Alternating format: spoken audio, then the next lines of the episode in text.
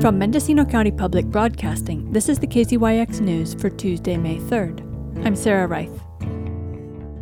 The Board of Supervisors is holding a budget workshop today in preparation for budget hearings on June 7th and 8th.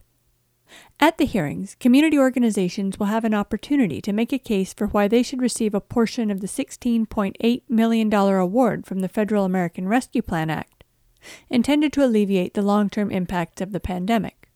Though the U.S. Treasury Department urged local governments that received the funds to engage the public in deciding how to allocate them, public outreach has been minimal so far. And although the deadline for allocating the money is a year and a half away, organizations providing direct services to those who've been hardest hit may have only a few leftovers after the budget hearings, according to interim CEO Darcie Antle, who spoke to KZYX last week currently we're under the board's direction to look internally first. And then when the board considers the 22 23 budget, if there's funds available and left over, and depending on how they want to spend this ARPA money, there could be opportunities. And I know one of their priorities, obviously, is public safety, um, which includes fire. $4.8 million of the award has already been obligated, some of it to the Community Foundation and North Coast Opportunities, which used it to provide food and childcare during the pandemic. A little over $60,000 went to upgrade the audio and telecom systems in the Board of Supervisors chambers to allow for more accessible hybrid meetings.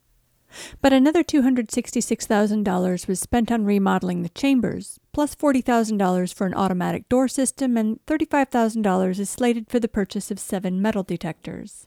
Eduardo Garcia is the senior policy manager at the San Francisco based Latino Community Foundation, a statewide organization that advocates for the civic and economic power of Latinos, many of whom continue to be disproportionately affected by the fallout of the pandemic. The foundation awarded $1.4 million to smaller Latino organizations around the state, advocating for transparency and a public process for the equitable distribution of the one time funds. Garcia says Mendocino County is not alone a lot of these decision makers are, are, are using these funds in, in very questionable ways. One troubling trend that we've observed across the state is that city and county leaders are spending these dollars, these flexible, unique dollars designed to help California speed up its health and economic recovery. They're spending this money on police, which is uh, very concerning because we know that what our communities need is access to to resources to help overcome the, the hardship that has been the last couple of years.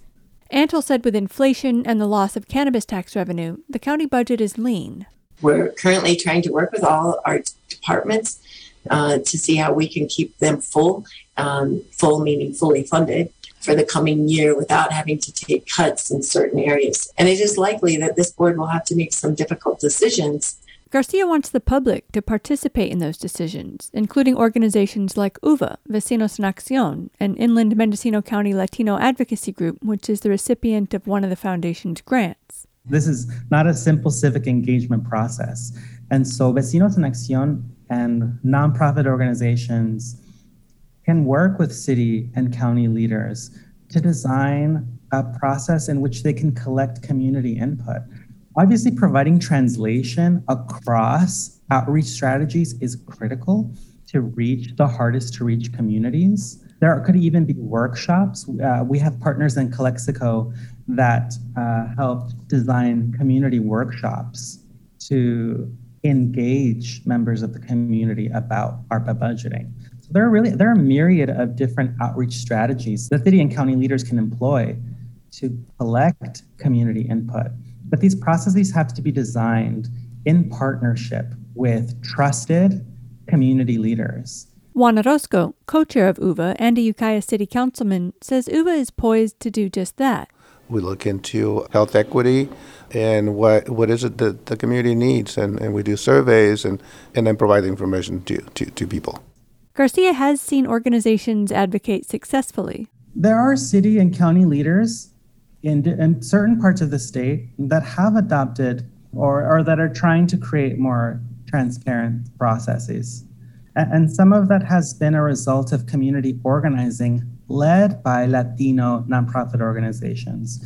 For example, in Merced, uh, in the city council, uh, an organization called 99 Rootz successfully advocated for a $1 million youth jobs program designed to essentially invest in the workforce development of young people, knowing that Latino uh, workers during the pandemic were overrepresented in industries that were considered essential, that maybe weren't paying the best wages, that were putting workers in very vulnerable uh, situations, right?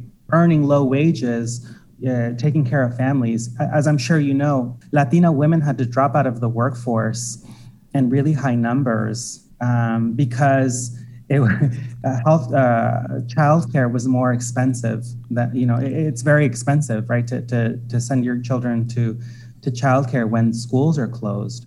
Garcia expects local governments can look forward to more awards soon, from the Federal Infrastructure Plan to the Community Economic Resilience Fund, a COVID recovery program that's still being developed. There's so many opportunities to engage the community so that every Californian has an equal opportunity to share in the state's prosperity.